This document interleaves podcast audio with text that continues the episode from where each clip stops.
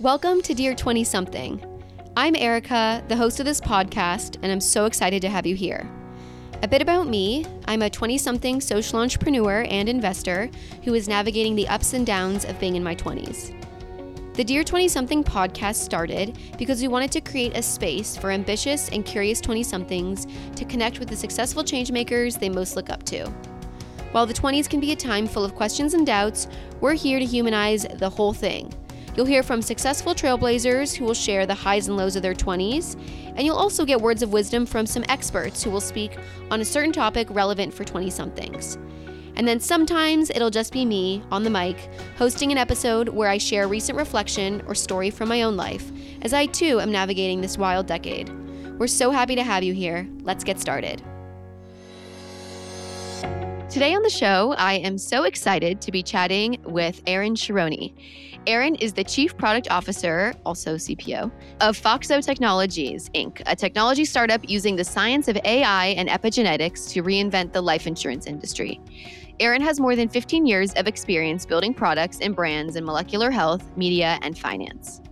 Prior to joining Foxo, she served at Inside Tracker as a creative director. Erin's previous TV career as a TV host and journalist included roles on NBC Sports Network, CNBC, CBS Sports, and Showtime. She also sat on Ray Dalio's core management team at Bridgewater as a management associate.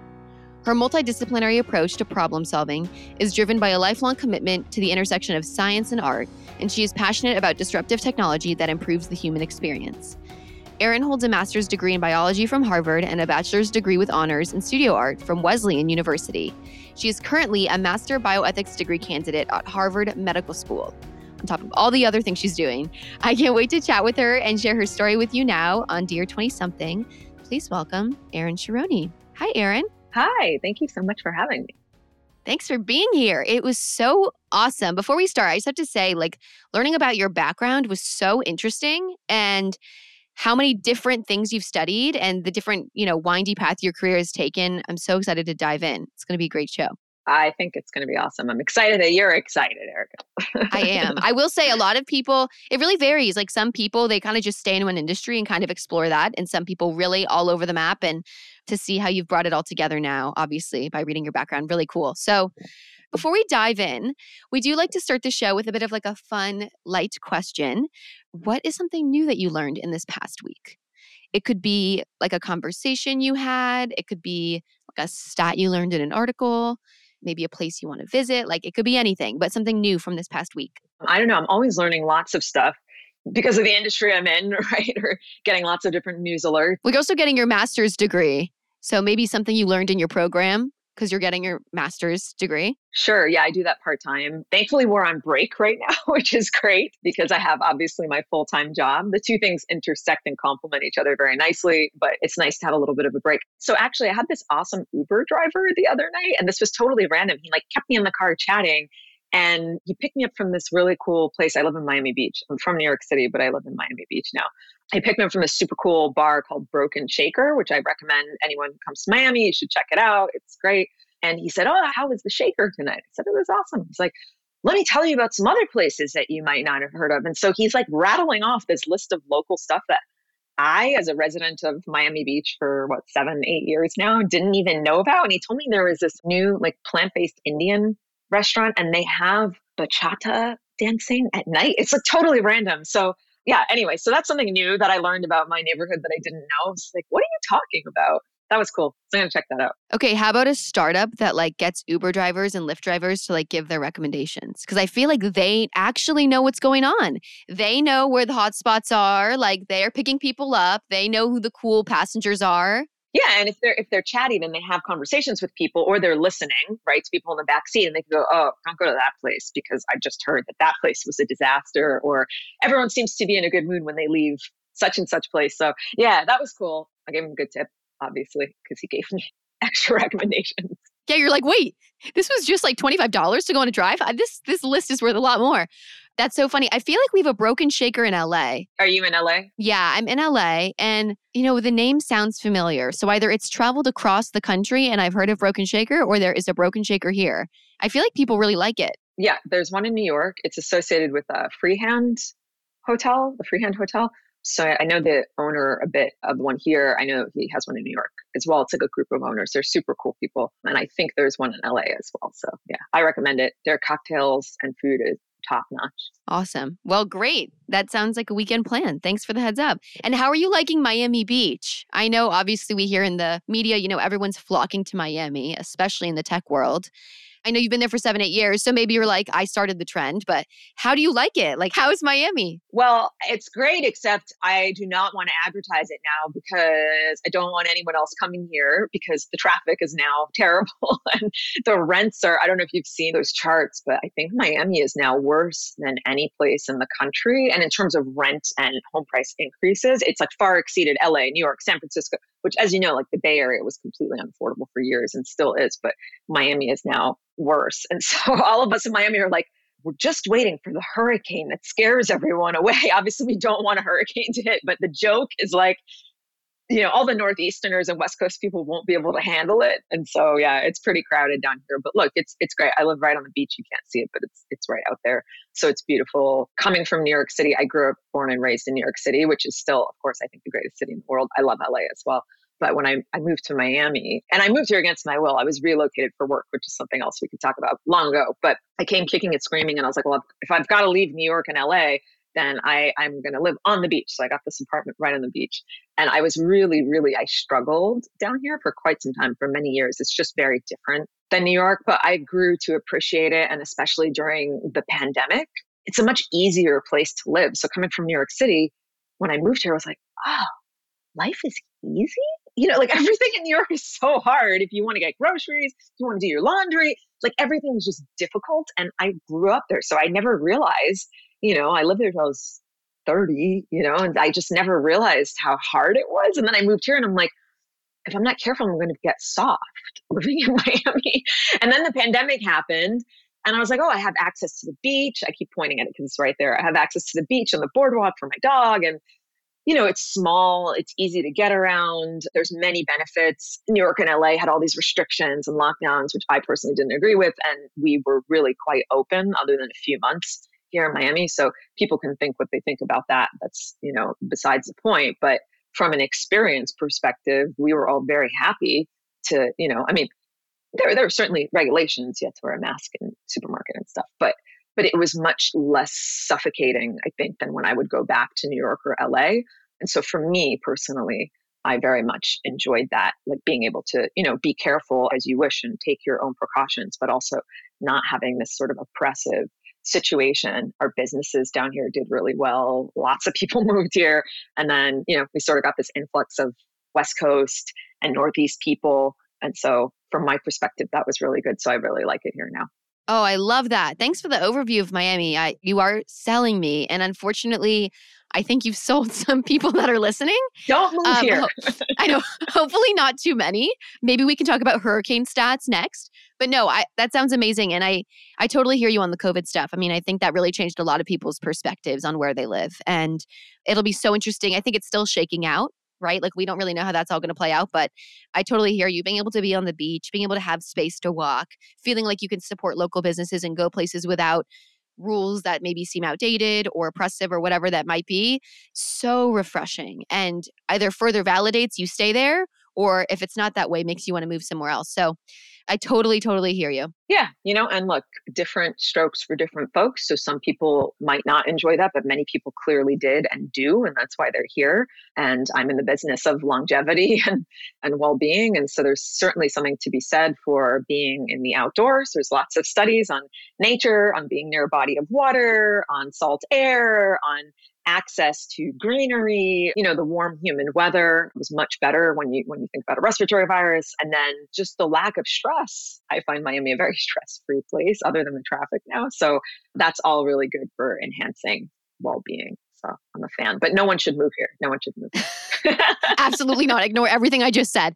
No, you're so right about the science of it too. You know, I think like because this is what you study, you actually know, and even the science of connection, right? Being able to be around people and go to restaurants and being able to just even like wave from afar, like so powerful. And I think so much of what we saw with COVID, I'll speak from personal experience, like ah, it was not easy. Single, like living alone, like that was hard. And I think the cities where people facilitated connection faster than others were very very attractive to you know younger folks maybe who were single maybe who lived on their own whatever it may be because connection is such a huge part of health and well-being and you know that better than anyone but i think that was that's another piece of it too that miami sounded very appealing during the pandemic. Yeah look no matter where you are how you want to think about human connection it's so important it's such an important ingredient and you know, health span, lifespan, whatever you want to call it. People talk about, for example, the blue zones. Most people are familiar with that, right? These these areas, pockets of the world where Dan Buettner and his team studied the longest lived populations and said, well, how do they live? What do they eat? Who are they? What are their genes like? Right? Like what's allowing these people to live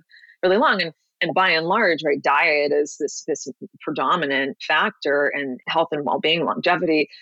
But the thing that I think people forget to talk about is yeah, you got to move more. You need to eat correctly, mostly plants and clean and non processed foods, and drink a lot of water and get vitamin D, sunshine outside. But they all had tightly knit communities, you know, whether it was your, your actual biological family or they had these communal families.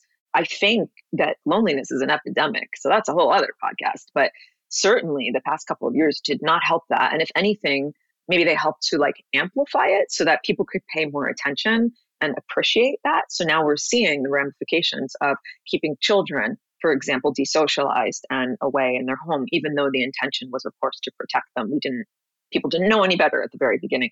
But look at all of these outcomes, right? You had lots of lonely people. And we know from looking at elderly senior populations what happens when elderly people are lonely. And there's a great article, which I think it's called Loneliness as a Molecule. And it was, I'm not even remembering, I don't know if it was peer reviewed paper, it was just a journalist had written this article, but I, it always stuck with me this idea that loneliness was a molecule because it does induce chemical changes, right, in the body. And so you can study that. What happens when people are alone and by themselves and without human connection? And I was just telling somebody over the weekend, texting is not the same. And there's another study, which I do not remember the name of or where it comes from, but there is a study where they looked at, and I will paraphrase this, what happens when someone texts you, I love you, how are you, versus when someone is sitting in front of you within physical proximity and says, I love you, how are you? And I think the gist of it was that when someone texted, I love you, how are you? on the phone, and I, they must have had people hooked up to you know EEGs, some sort of monitors, I don't know, heart rate, whatever. There was no change. Like these physiological changes didn't happen. There wasn't a change in oxytocin or dopamine or any of these markers. And when people were in physical proximity, someone said, "I love you," even if it wasn't romantic. There were these physiological changes, which you know, it makes sense, right? And then there's the impact of the microbiome and all of that sort of stuff. So I think that stuff is super interesting and understudied. Yeah, and that's why you're tackling it now, which is really cool. And, and we'll get into as well. I completely hear you and I agree. I think these blue zones are such a fascinating, fascinating study into the basics of human needs. And like they're located in really cool spots too, just to shout out if anyone wants to go visit. Like there's one in Greece, I know.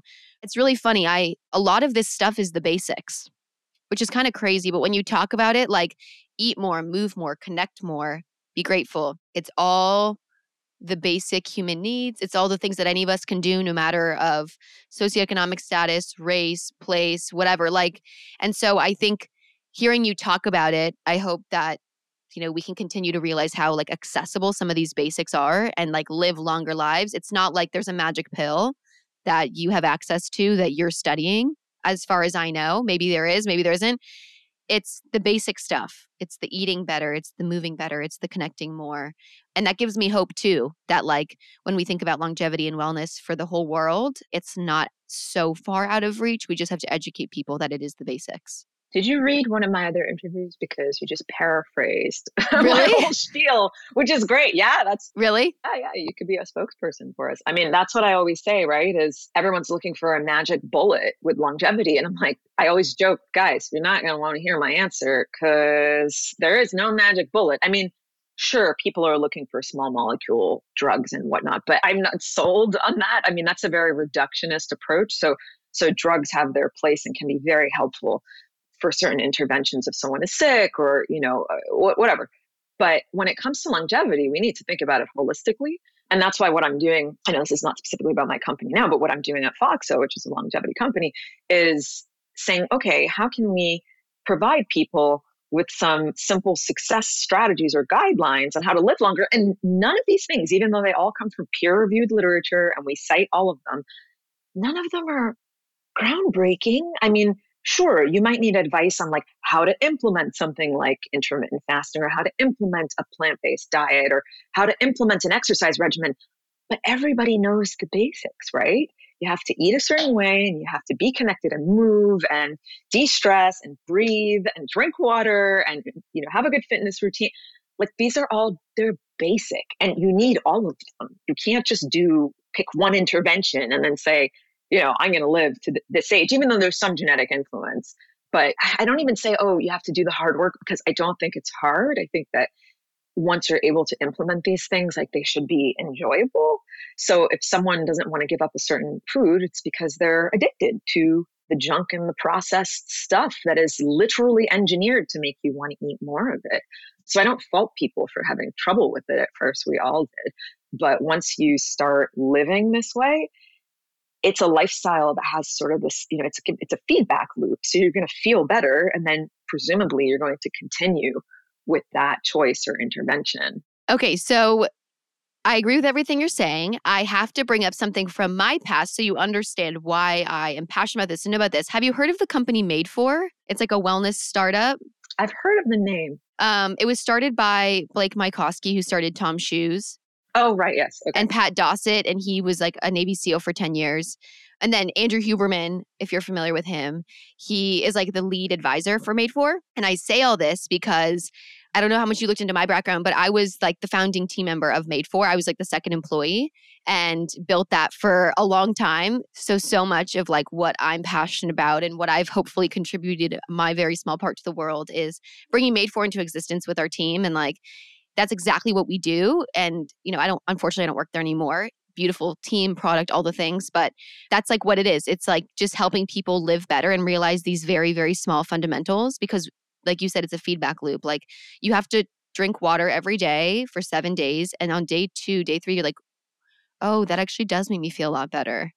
And like day eight, you're like, oh, maybe I want to like eat better too then you're like, oh, maybe I want to move better too. And you just, it starts to compound on each other, like you said. So, anyway, I just had to share. I felt like I was like concealing information because I was like, I actually, I studied this and I, I spent, made this my life for a while, but it's such important information. That's why you were so clued into what I was going to say. That's why I was well, like, we're on the oh, same page. Yeah, exactly. Exactly. I would caveat it by saying that sometimes when you start one of these lifestyle interventions, particularly I think with, you know, nutrition or exercise, sometimes you don't feel great on the second day. You know, if your body is used to not eating fiber, for example, and Dr. Will B talks a lot about this, right? He wrote Fiber Fueled, and he's one of my heroes. I just think like I just think his take on that is just is just brilliant and spot on and so obvious, right? But he's great at communicating it.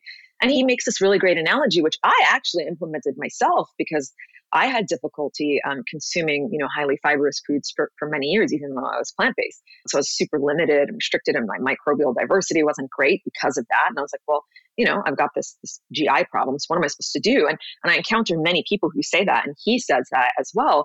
And so I think it was on uh, Rich Roll's podcast, but like a year or two ago, he said, you know, imagine that you I go to the gym and lift weights every day, right? For years. Because imagine you never had lifted weights and you go to the gym and you're training with a bodybuilder He's like, all right, bro, like, you know, take these 50 pound weights and do some curls. He's like, the next day, you would feel like absolute junk. You would be like, oh my God, I can't lift my arms. This is terrible. You probably hurt yourself or pull a muscle or something. And so he's like, it's the same thing with when you're making any of these dietary changes, particularly with fiber, right, which is going to change that microbial composition of the gut, which is great for longevity and health. But if you're not used to eating it, you can't go eat like two cans of beans. You have to, I think he had said something like add a tablespoon of the offending food. I say that in quotes if someone's listening and not watching, of the offending food every day or every other day, slowly, slowly, slowly, and allow your gut to adapt. And I would say that, like, that's just so simple, but the most obvious and brilliant recommendation for anyone who's looking to make a healthy lifestyle change because sometimes doing something cold turkey just doesn't work. Like your body is not adapted. And then what happens is people won't stick with it. They'll go, oh, I can't handle pinto beans, even though pinto beans are great for you. Or, oh, weight training is no good for me because I'm going to walk for three weeks. Well, Yeah, because you never did it before, man. So start out slow and let your body adapt. Then you'll start to see the benefits. And that's the other thing is I, I always say, like, look, almost nothing is overnight. Everyone wants a quick fix. Everyone's impatient. We are living in this like horrible, you know, materialistic, immediate gratification, social media, everything changing all the time. We want something new and stimulating and different. That's not how life works. So slow down and wait and have patience. Hard for me, I will admit, but have patience and see where it takes you. Yeah, I hear you on the patience thing. That is my it is my strength and my weakness. I am an impatient person. Can be good, can also be very bad. But yeah, I think this small steps comment is just spot on. And like being patient with yourself and knowing that you have to just it's almost like microdosing these changes, building over time so that you're not setting yourself up to fail, which I think a lot of people can do with health and because they want it to happen tomorrow. So, yeah, I think that's super powerful. And I hope people listen coming from you as the longevity expert, bioethics studying, Harvard degree, all the things. And people need to hear it from people who've studied this stuff, not from people who just speak from, you know, I did this and it worked because of this. It's like, let's look at the science. Let's actually look at the people that have studied this, what is across the board working for people. And it's very powerful coming from someone like you. So I hope people really listen and, and maybe start something new today, you know, small steps. I appreciate that, Erica. And I really like your microdosing analogy. I'm a big fan of microdosing in general. So I think I think that has massive, massive potential. That's a whole other podcast conversation we could have. But um, I like that you made that analogy with the interventions because I do think that that's correct. Awesome. Awesome. Well, thank you. So, we could talk about this forever. Clearly, we are both a little passionate about wellness and longevity. but I do want to get into a little bit just your background because it is just so interesting. And then we'll dive into obviously what you're doing now. So, if people caught it in your bio, you studied studio art at Wesleyan, which is a little different than what we've been chatting about for the past few minutes. Can you walk me through why studio art, how you liked Wesleyan, and just, yeah, that college experience as a whole? I'd love to hear more. Sure. I mean, I was an artist since I was a baby, essentially. I um this is funny, but I hold my pen really weirdly. And I know if someone's listening on podcast, they won't be able to see, but this is how I hold, this is how I write.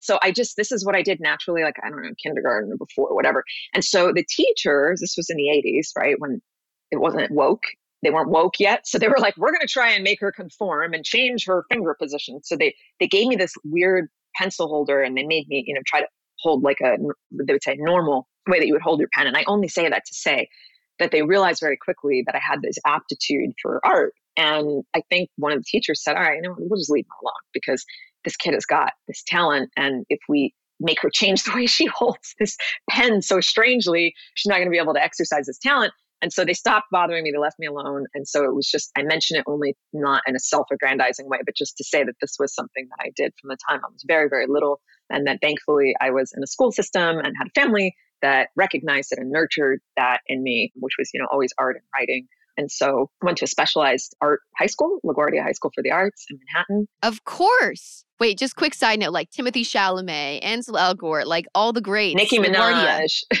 Ooh, yeah. a great one too. Okay, that's so that's like the most famous arts high school. Isn't that Fame was based off of LaGuardia? Am I right? That is correct. It was Fame. It was called the High School of Music and Art when it was Fame in the 70s or something like that, or 80s. And then it became LaGuardia High School of Music and Art. We're right behind Lincoln Center in New York. So it's a specialized school. You have to audition to get in. So my thing was, uh, I mean, I did all the arts, but I auditioned for fine art. And so that's what I did for four years. And anyone who knows anything about that school knows it is a rigorous school, right? Like it's a theater school to Juilliard and Berklee College of Music and like all the top Cooper Union, like all the top art and performance colleges and stuff like that. So it was very, very rigorous. And I only say that because it leads into your question about my undergraduate degree, which is obviously why I got my degree in studio art. But I think Wesleyan has many benefits, but also I was, it's smaller and I was a kid coming from a high school where we had 900 and something kids per grade and i was living you know in new york city and it was very big and busy and laguardia high school was and i love that place so much to this day it's like the best school experience i could have asked for you know many people have trouble in high school i thank god that we didn't have any of that like no one was really bullied oh, i shouldn't say no one but i didn't experience that nor did my friends because we were all the weird kids like we were the kids that would have gotten bullied at the regular high schools. We were all the freaks, right? Like I had purple hair and a tongue piercing and you know you had kids dressing up however they wanted and this was in the 90s so i'm dating myself but lgbtq wasn't even an acronym people would use. It was still the aids crisis. We had lots of lots of kids identifying as gay. One of my friends had come in as miguel and left as michelle and that was not a thing i mean no one was familiar with any you know trans anything like that just wasn't a conversation in the late 90s this was like back when like the first real world was on and there was the young man i forget his name pablo somebody pedro who had who had aids and later died. And so like that was something we all followed. So i just say this to say that i grew up in this very counterculture accepting sort of like hey we're all united together because we're you know we're all different. And the quality and caliber of students there i mean man the acceptance rate is very low and those kids were so talented like you would go watch them perform macbeth or hear the orchestra and you're like i feel like i'm at the new york philharmonic i mean they were so so talented and we worked really hard and so then i got to college and i was like slightly disappointed because i'm like huh no one here is working, you know, 10 hours a day in studio. Like, what's going on here? So Wesleyan's a great place, super unique, very, very smart and talented people, but it was very small and it, I didn't feel it was rigorous enough for me. So I wish I had gone to a much more rigorous school, maybe bigger. It's super interesting. That yeah, and it's so cool hearing people's like firsthand experience from LaGuardia. I think it's obviously like we hear it about a lot in the media and we know lots of famous people we can rattle off that went there, but it's really cool to hear about your experience there and that it was such a special place for counterculture and like rigor. I think there's nothing better. Like I miss college because everyone was so passionate and so excited about their thing and what they were building. I mean, I did obviously the more the business route, but it's this idea that you just like devote your life to something and you're surrounded by like-minded people and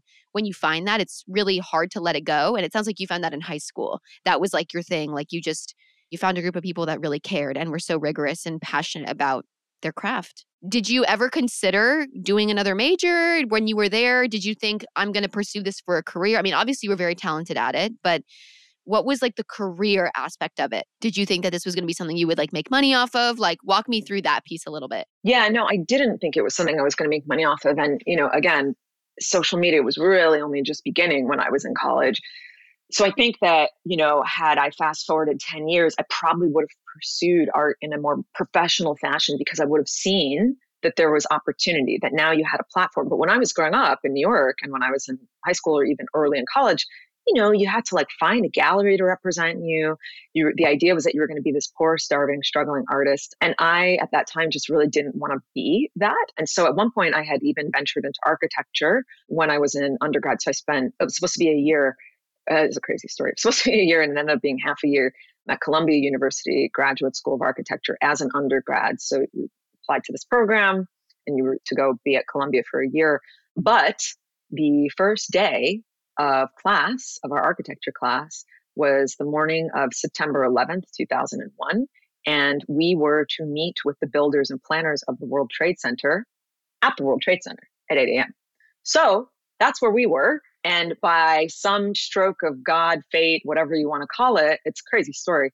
Late the night before, our architecture program TA had emailed us. And at the time, I'm really dating myself, but like there were no iPhones, right? Maybe had a Blackberry. We had to log into our desktop computers and check email. My roommate at the time, her name was also Erin from LA. She logged in and was like, oh, they moved the meeting time at the World Trade Center up from 8 a.m to 9 a.m. It was in the Winter Garden in the center of the towers. And so she said, Well, we should still get there early so we could go up to Windows on the World and have breakfast. And I was like this obnoxious New York City kid. I'm like, I'm not paying, you know, some fucking dollars to go in this elevator so I could eat some overpriced breakfast. I'm like, you're not to like it up there. New York looks like a postage stamp. I've done it. It's terrible. And so, you know, part of it was me, me being, you know, uh, cranky about not wanting to go have breakfast there that we didn't end up in those elevators. But some students were inside the building. We were we were on the ground that morning. So I just say that to say that that, that was life changing experience, which I can talk about now, but really, really, I think messed a lot of us up for a while. And that was my attempt at making my art career or something professional by going into architecture. I said, how can I professionalize this? And, and I ended up leaving that program halfway through just because I had a really hard time, I think, having dealt with 9 11 and, and whatnot. So I think that's part of the story, perhaps. And, and so I just continued with my studio art major and did not pursue architecture after that. But I, I did pretty intensely for about a year. Whoa, that is a crazy story. I'm shocked. The odds of that. It's very rare to come across people that were that close. Did you, and if you don't mind me asking, like, a lot of I don't know the timing of everything, but did some students not, not make it out that day because they were either at breakfast or they had followed through on the meeting or what was like the timing of that? So I mean, I imagine there must have been some tragedy as part of that or no?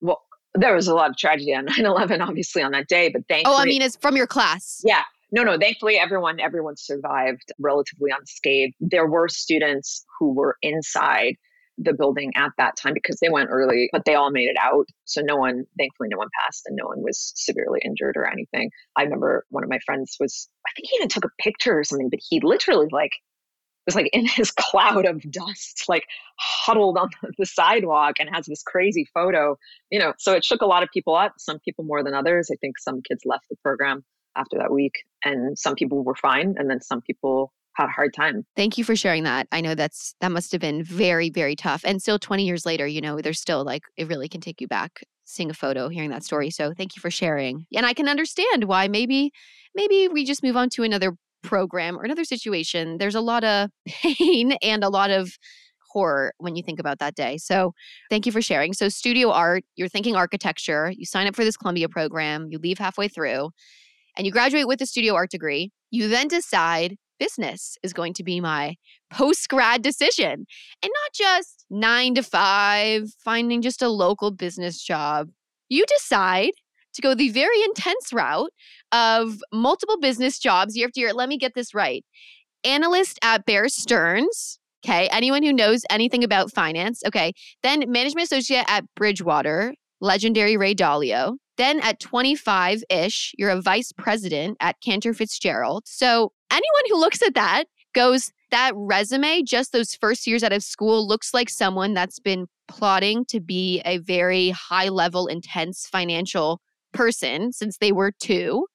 Like, what? I need you to explain this. I'm very, I was like, she goes from studio art, LaGuardian studio art, which is like very deep in that world, and then somehow also gets these jobs, which is how do you get these jobs too? So uh, you have some explaining to do. I'm what? What? Finance? yeah, it's always funny when someone someone repeats it and then I'm like, yeah, I know, I can see how that could sound weird, but there is a thread. Yeah, I mean, you know, like I, I guess I, was, I sort of meandered, but I was starting to say, you know, I had this intention of wanting to sort of professionalize my career because at the time being a studio artist which i really should have kept up with that and now and now i'm still you know I'm making art again. But i didn't because i was young and i was scared and i had this phobia of being poor and having no money and that's that was just my hang up and i didn't really see a way other than at the time the traditional route, which was you had to get representation, get into a gallery, then you would hope someone might pay for your art. Like, what the heck was I doing? And I really was not into like the super abstract installation art that was happening at the time. I still am not like, I'll go to Art Basel and see some of the stuff and get really angry because I'm like, you are not an atelier trained, you know, studio artist. So I definitely have my own biases there. I don't like that stuff. And I just didn't want to compromise anything. I'm like, look, I like doing nude figure drawing and I did stone sculpture, right? Like, which is super old school and all this stuff that was very like atelier style or traditional. And I just didn't see a, place for that as a career at the time. So I was like, I don't really know what I'm going to do. And to answer your question of how I got these jobs, by the way, I didn't even take a single economics class in college, not a single one. So the fact that I ended up in this world was insane, but it's a cool story. And yeah, I mean, essentially, I, I graduated. I didn't know what I was going to do. I ended up being recruited while I was swimming at the Y by this former Soviet Olympian. She was a swim coach for the, it was like a JCC, this YWHA or something. And she said, You're going to swim on my team. And I said, I'm 22, so I probably can't swim on your age group high school swim team. And she said, Okay, you can come be a coach with me. So it was a junior Olympic certified team. And so I coached with her for like six months. It was just a job, you know, a job I did. Yeah, it was like in the in the evenings when kids would show up for coaching, and then we'd travel with them to uh, meet, swim meets, and stuff. So from there, I decided, well, I'm not making enough money doing this, and this is cool, but like that's not really my thing. And I just graduated, and I need to have income so I can pay my loans. And so I went and became a personal trainer, uh, an athletic club down on Wall Street. It was across the street from Goldman Sachs, and that was completely random. That's where I ended up. Got my trainer certification, and I was his personal trainer. And I had a client at the time who I won't say his name just because of client privilege. I'd have no idea if he'd want me to say it. Maybe he wouldn't. He wouldn't. But he's actually on CNN now. Totally as an aside, he's a, he's a defense attorney, and so he does a lot of commentary. But at the time, he was this big defense attorney, and I said, you know, I don't really want to. He's like, what are you doing? Like, what? You can't be. You, like, personal training is not for you. What are you doing? And there's nothing wrong. Like, there are great personal trainers, but he could tell like my heart wasn't super into it. Like, loved health and fitness. I love anatomy and the human body because I was always drawing it, right? So I knew physiology very, very well, which sort of intersects with the science thing. So I said, you know, I think I'm going to go to law school. So I'm going to become a paralegal first. And you know, I thought know, it's a nice Jewish job that I can I can make my grandma happy or something. And he's like, I remember he was doing sit-ups and he goes, What? You don't be a lawyer. Don't be a lawyer. This comes from a very successful lawyer. He said, No, no, no, you're gonna be miserable. Don't be a lawyer. You see what those guys over there, and these were traders that would come after the market closed from Goldman and they would come train. Because see those guys? I said, Yeah, they always have like golf clubs with them. Do they work? And he goes, Nah, they're traders. You should go be an equities trader or bond trader at one of one of these these shops. You'll kill it. He's like, it's not that hard, and you'll make really good money. And I think you'll like it because it's dynamic and you're a very outgoing person. So I'm like, okay, I didn't even know what this was. I was like, I'd heard about it, but I never had a banking internship. So I decided to research it and I was like, oh, this sounds cool. I'd like to be a trader. So I started studying and then I went to uh, it was a women and minority career fair in the city and there was a representative from bear stearns this woman and i interviewed i actually had an interview at goldman but they it was for like a an admin position and goldman was like look we think you're awesome but we're not going to hire you as an admin because you're going to get bored in five minutes but we also can't hire you as an analyst because you literally have no qualifications even though we know you're smart. So they turned me away so there were these these shops that had pedigree right? Like morgan stanley and goldman like you needed to have sort of the internship you just needed that pedigree.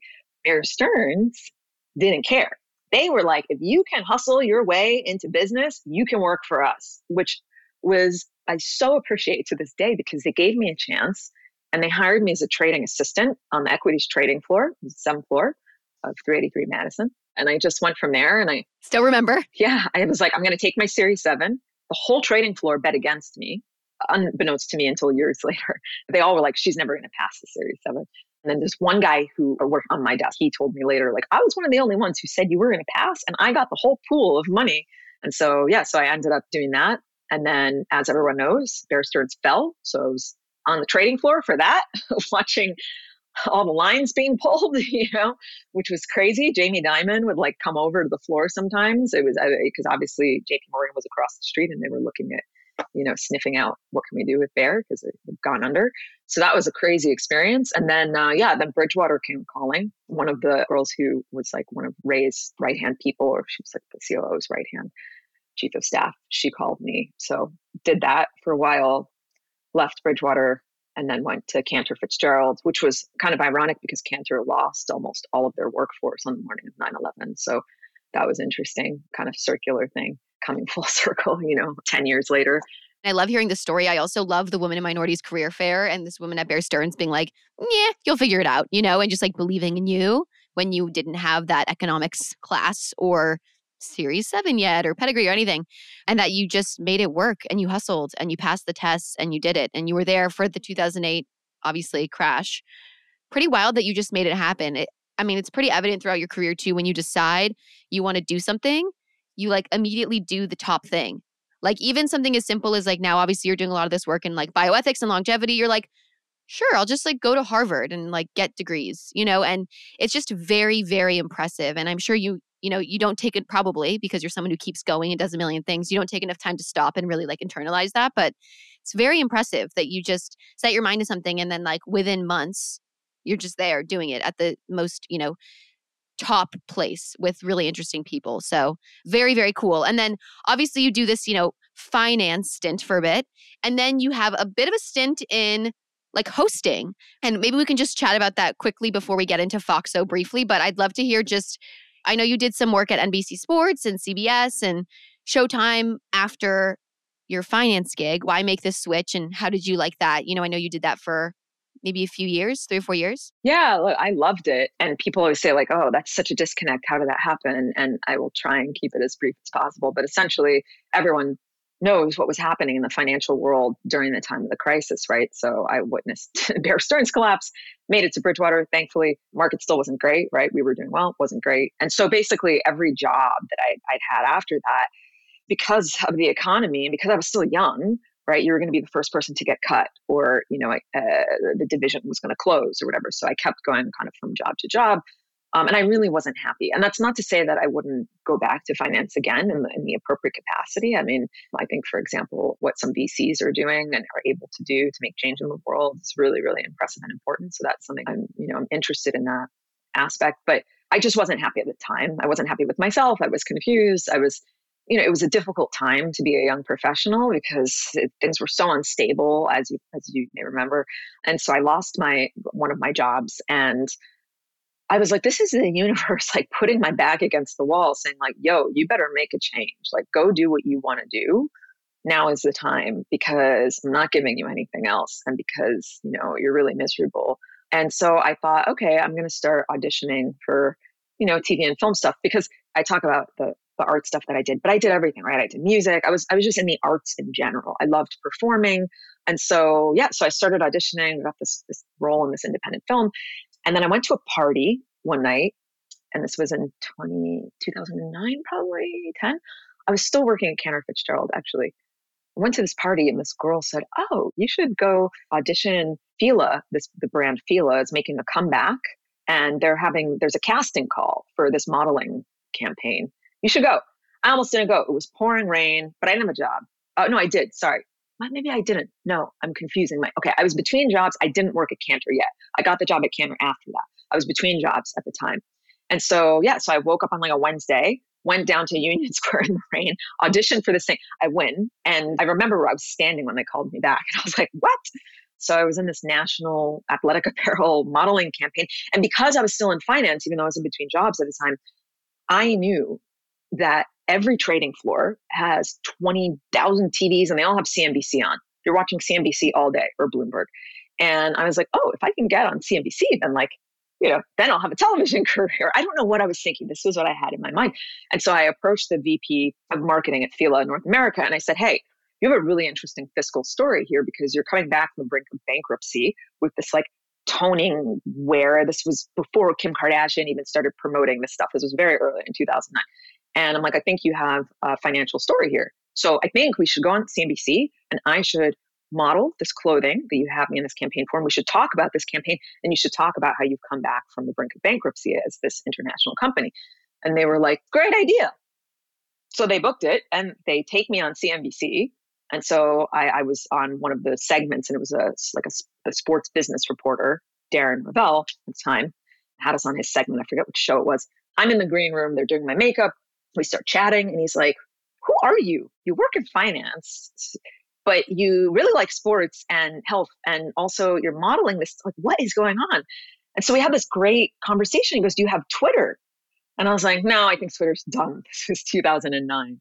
And he goes, Make a Twitter account right now, and I'm going to tweet a photo of you, which he did. ESPN contacted me. I got all these followers. They were like, We want to invite you to join us at Midnight Madness kickoff. This is all completely random and nuts, right?